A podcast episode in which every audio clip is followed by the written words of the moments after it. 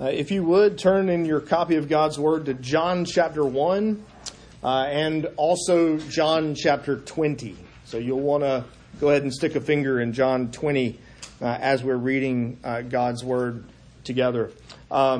We are, in case this isn't obvious to you, we're beginning a new series this morning in the Gospel of John. My hope is, my intent is, this will not be the same kind of time frame that Luke took if you were here then, but we'll move a little more quickly through John's Gospel. John 1, beginning in verse 1. It's our practice to stand when we read God's Word. So if you would, and you're able, would you please stand as we give our attention to the readings of God's Holy Word. In the beginning was the Word, and the Word was with God, and the Word was God. He was in the beginning with God. All things were made through him, and without him was not anything made that was made. In him was life, and the life was the light of men. The light shines in the darkness, and the darkness has not overcome it. There was a man sent from God whose name was John. He came as a witness to bear witness about the light, that all might believe through him. He was not the light, but came to bear witness about the light. The true light, which gives light to everyone, was coming into the world. He was in the world, and the world was made through him, yet the world did not know him. He came to his own, and his own people did not receive him. But to all who did receive him, who believed in his name, he gave the right to become children of God, who were born not of blood, nor of the will of the flesh, nor of the will of man, but of God. And the Word became flesh and dwelt among us, and we have seen his glory as of the only Son from the Father, full of grace and truth. John bore witness about him and cried out, "This was he of whom I said, 'He who comes after me ranks before me, because he was before me.'" For from his fullness we have all received grace upon grace. For the law was given through Moses, grace and truth came through Jesus Christ. No one has ever seen God, the only God, who is at the Father's side. He has made him known. And then again, John chapter 20, beginning in verse 26, just to kind of catch the context. 8 days later, his disciples, and this is after the resurrection, were inside again, and Thomas was with them. Although the doors were locked, Jesus came and stood among them and said, "Peace be with you." Then he said to Thomas, "Put your finger here and see my hands, and put out your hand and place it in my side. Do not disbelieve, but believe." Thomas answered him, "My Lord and my God." And Jesus said to him, "Have you believed because you have seen me? Blessed are those who have not seen and yet have believed." Now Jesus did many other signs in the presence of the disciples, which are not written in this book, but these are written so that you may believe that Jesus is the Christ, the Son of God, and that by believing you may have life in his name. The grass withers and the flowers fade, but the word of the Lord stands forever. You may be seated.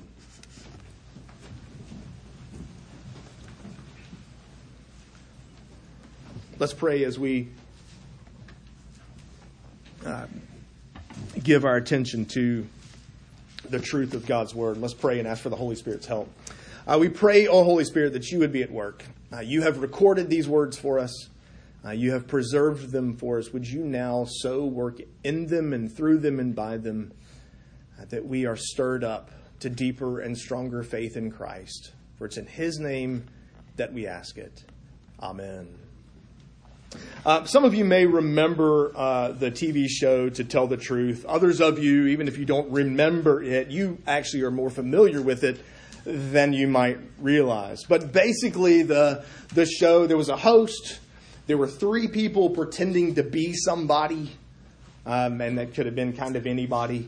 And then there were four contestants, if you will, who asked questions of the three potential would-be somebodies, to try to figure out, is it number one, or is it number two, or is it number three? Which one is it? And at the end of the show, at the end of the thing, each of the four contestants would make their guess.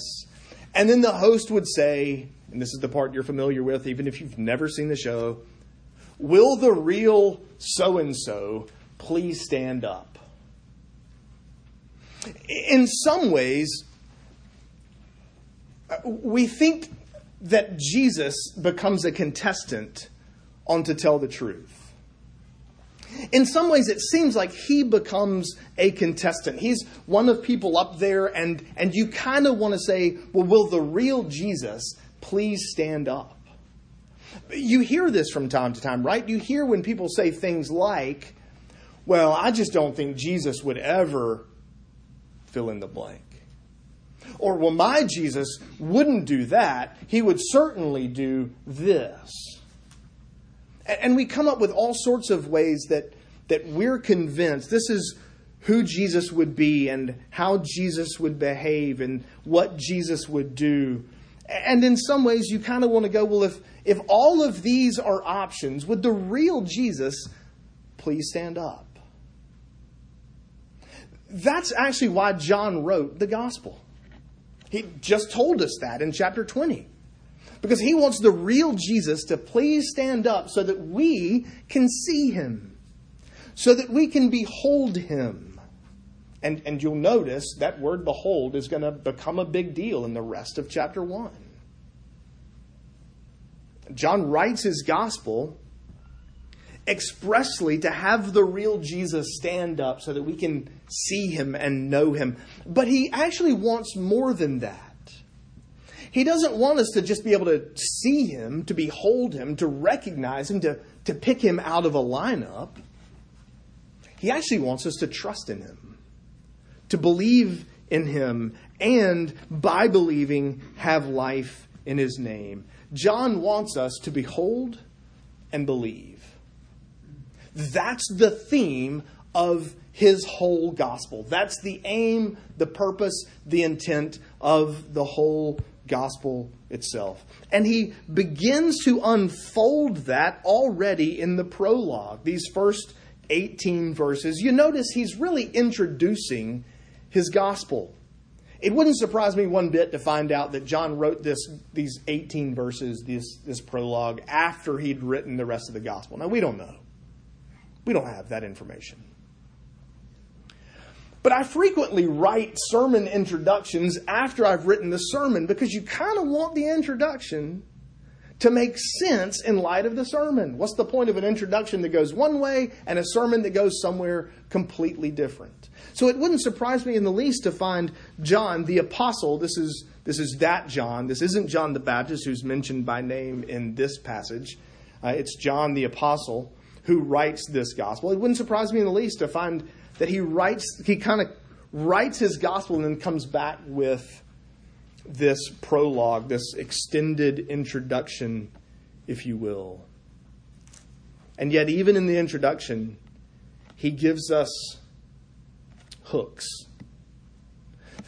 ways to sort of recognize, things to sort of hang on to as we begin to recognize who is the real Jesus. Will the real Jesus please stand up? So what does he do? How does John begin to unfold that purpose in these verses? First, I want you to see, well, he wants us to see the Word before the world.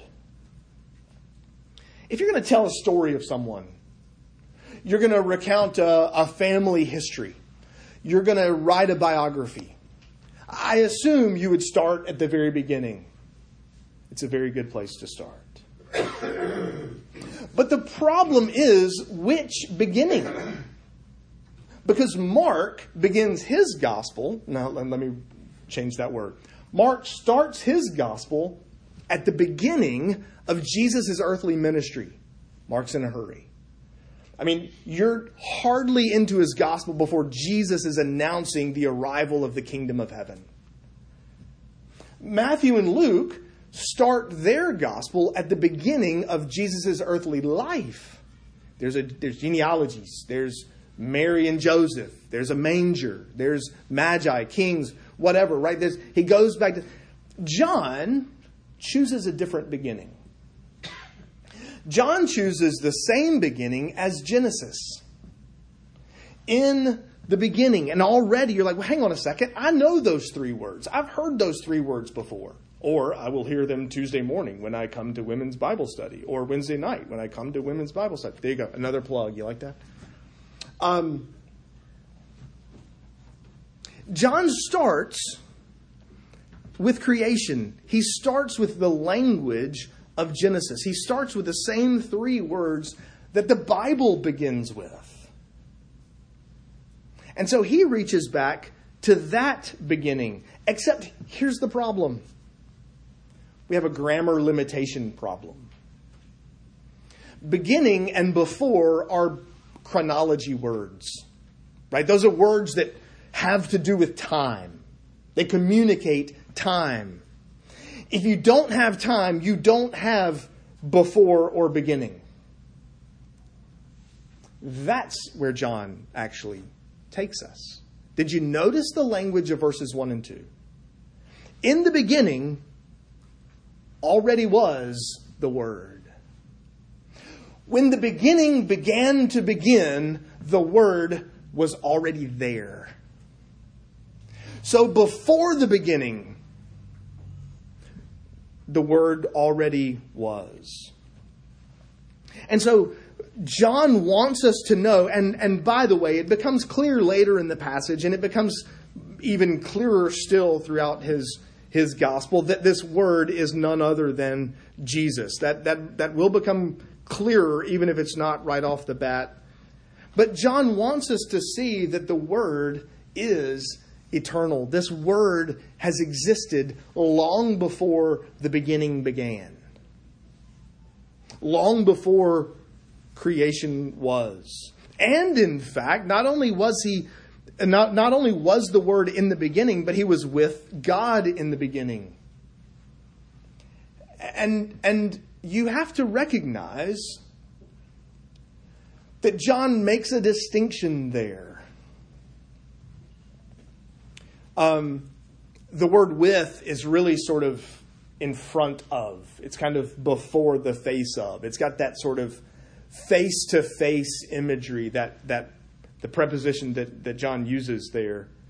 That the Word, not only was he already there, but he was already sort of face-to-face with God. And you can see he's beginning to create the distinction between the Father and the Son. Because not only was the Word with God, but the Word was God also. Verse 1. I know our brains start to cramp right there, right? And already, you're one verse in and you're going, hold on a second. So there's a person who exists at the beginning with God, but who is God. How can you be both with God and God at the same time? And you have to, and one verse isn't going to do it, but you have to recognize the Trinity here. You have to recognize what our shorter catechism does with who is God, right? Three persons and one God, the same in substance, equal in power and glory. Now, this is where, incidentally, if the Jehovah's Witnesses come to your house, here's your conversation, right? This is where the Jehovah's Witnesses admit sort of their theology and their Greek, their understanding of just Greek language is wrong. We won't get too terribly bogged down into it, but the Jehovah's Witnesses, all they're doing is rehashing a view of Jesus that was condemned in the Council of Nicaea, our Nicene Creed, in 325. That Jesus is divine but not a deity, that he was a man who became like God, but he isn't actually God himself. And part of their argument is Greek language based. If you're interested, we can have that conversation at another time. But they basically are arguing, well, he's not really God, he's a God, is kind of their argument. And the reality is the way the Greek is written, that's just not a requirement. And it's clear from the rest of Scripture that the Bible claims Jesus is God himself and has been. You see, part of what John's doing is giving us a picture of who Jesus is. He's connecting Jesus to God. He's connecting the Father and the Son, but he's also separating them into the Father and the Son. He's connecting and separating in a sense. For the Word to be with God, meaning the Father, for the Son to be with the Father, he has to be a different person, but he's not a different God. He's not another God. And so before the beginning, the Word already was, because the Word was God and the Word was with God. And now you can see why we chose the Nicene Creed. And if you read the Chalcedonian Creed, you'll know why I really wanted to choose that for our affirmation of faith. But there's more, because John then goes on to remind us that not only was the Son with the Father in the beginning, but it's the Son who created. It was the Son who is the agent of all that is, everything, verse 3, that was made, everything was made through him, and anything that is was not through him, doesn't exist. The point is that he is the creator of heaven and earth, the agent. He is the word by which heaven and earth came into existence. But he's more than that, because again in verse 4 and 5, Jesus is both light and life. He's light that shines in the darkness, and he gives life to men. And of course that makes sense, because if he's the creator, then he created the sun, he created light. He's the reason light exists, and so in him light is. And if he's the creator, then he created mankind and animals and creatures, and so in him life exists. He's the source of our life because he's our creator. He's light because he's created light. You ever ask somebody a question? Did you mean this or that? And the answer comes back, yes. It can be frustrating, can't it? The reality is, I think that's part of what John's doing here. Because he knows where the gospel's going. Now, he knows what he's written so far, and so far he's only written about the beginning of the beginning, right? When the beginning began to begin. He's talking about creation. And so life and light are referring to creation. But he also knows where he's headed. He knows why he's written what he's written. And so it's not just physical life, but spiritual life that's bound up in the Word. And he's giving us a glimpse. He's sort of giving us these hooks. Wait a minute. Jesus is going to call himself the light of the world. I've heard this before. Oh yeah, all the way back in the beginning of the gospel. Jesus is going to say, I'm the resurrection and the life. Wait a minute, I've heard that before. Oh yeah, all the way back at the beginning of the gospel. And so throughout the gospel, Jesus and John the apostle, the author, and John the Baptist, who's mentioned in verses 6 through 8 and then again in verse 15, are all pointing to Jesus not just as creator, but as Savior. And so John wants you to behold Jesus as God himself, as the Son of the eternal Son of God, as the creator and redeemer of his people. But if he's going to bring salvation, you have to ask, from what? Well, that's the second thing John wants us to see. The word before the world, but then secondly, the word into the world. Did you notice verse 5? The light shines in the darkness, but the darkness has not overcome it. The Greek word used there can mean overcome. But if you use a different translation, if you use the New King James, for example, the darkness did not comprehend it. The New American Standard says didn't grasp it. And I think that's the point here. It's not that the darkness was overtaken by the light, but that the darkness didn't understand it, didn't comprehend it, didn't recognize it, didn't affirm it. In other words, Jesus came into the world. Jesus, the creator, came into the world he created, and the world didn't recognize him as creator. It's Romans 1. Right? We look around and we see creation, and we're supposed to go, where did these trees come from? Where did this bug come from? Where did this leaf come? Where did this duck-billed platypus come from?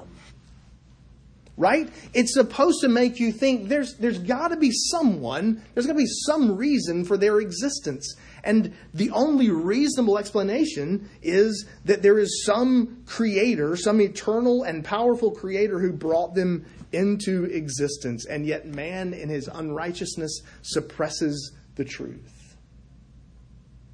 And so John is simply echoing what Paul will write later in Romans 1.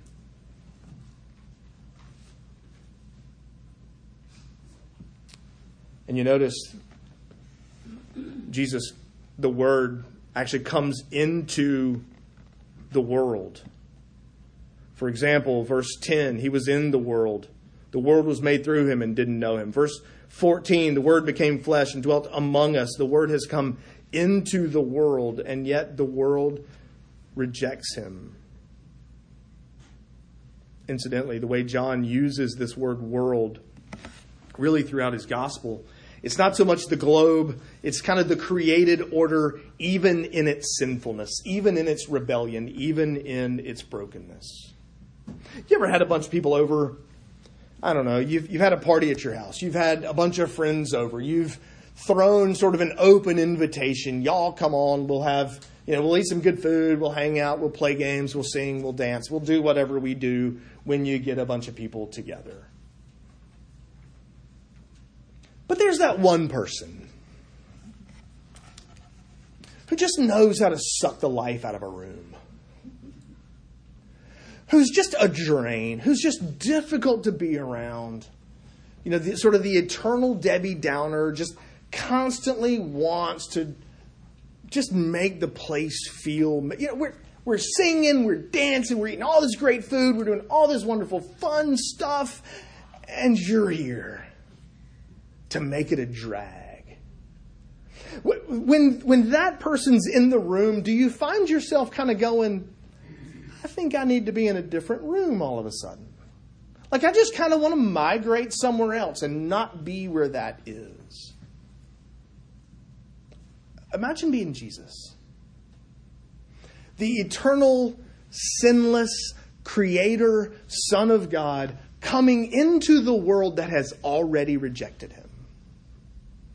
That's what he did when he took on flesh, when he became a man, when he added something he hadn't had before, for that matter, right? The true light, which gives light to everyone, is coming into the world. He was in the world was made through him, yet the world didn't know him. The Word became flesh and dwelt among us. We see the Word coming into the world, but it's not the world he made, because it's now broken. It's now guilty of cosmic treason. His creator's creation has rebelled against him. So that when Jesus takes on flesh, it's not simply that he's becoming a man, but that he's becoming like us. Rebels as we are. Jesus became a man. He entered into his creation. He became flesh just like his creatures. He would subject himself to relationships with difficult people. He would subject himself to scraping his knee as a child. He would subject himself to neighbors who brushed him off. Like, that's Jesus. We know this guy. He's just that carpenter dude down the street, right? He runs the carpentry business downtown. He's not anybody special. He would subject himself to the sorrow of loss and weep at a graveside. He would even yield himself to death on a cross. So John shows us, who is this Christ? Who is this Word? He's the eternal Son of God who becomes man and enters into our condition. He brings the glory of God incarnate in the Son. But why? The word before the world, the word into the world, and finally the word for the world. Remember, John wants us to behold Jesus so that we might believe in him. He wants us to see who Jesus is, so that he now turns his attention, as it were, to the work of, from the person of Christ to the work of Christ, to the reason for the incarnation at all. And it just so happens that John knows how to interact with the world he lives in. That's one of the difficult spots for believers, isn't it? How do we live in this world and yet not be of the world? How do we engage the world around us and know and understand the mindset and thinking and philosophy of the world around us in such a way that we can actually knowledgeably and winsomely interact with it? That's exactly what John does here. He knows his Hebrew history. He knows his Greek philosophy, and he blends them together.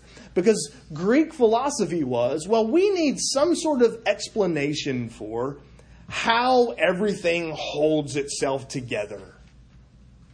And so they use the word, logos. Word or reason. And they basically use that as this is sort of the summary version. This is how we explain how everything came to be and holds together, and how sort of everything, the created order holds itself up. And so John says, I'm going to take that word and show you who that is. I'm going to take your philosophy. Well, it's the Logos, the Word. That's who holds all of this stuff together. And John goes, you're right. Here he is. Let me introduce you to him. Let me show you how the thing you've been looking for is found in the God of Hebrew history and has been there all along. And so he takes this word Logos and keeps referring to Christ as the Word, the one in whom all things hold together.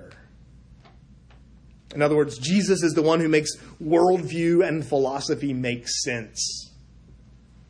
But that's not John's biggest fish to fry.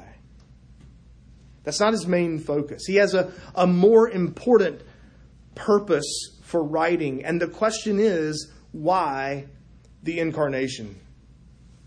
Or Saint Anselm's question, why the God-man? Well, what do words do? Some of you are visual people.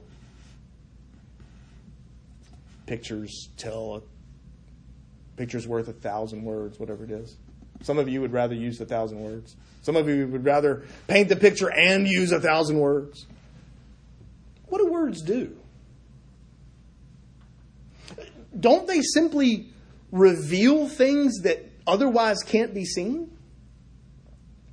Otherwise can't be known? Right? If you don't introduce yourself to someone, they can't know your name. If you don't speak your mind, if you don't say what you're thinking, people can't know what you're thinking. If you've got things going on in your head, then those things remain a secret. They remain a mystery to everyone around you unless you speak. That's in part how Jesus is the Word. Because did you notice verse 18? No one has seen God, the only God who is at the Father's side. He's made him known.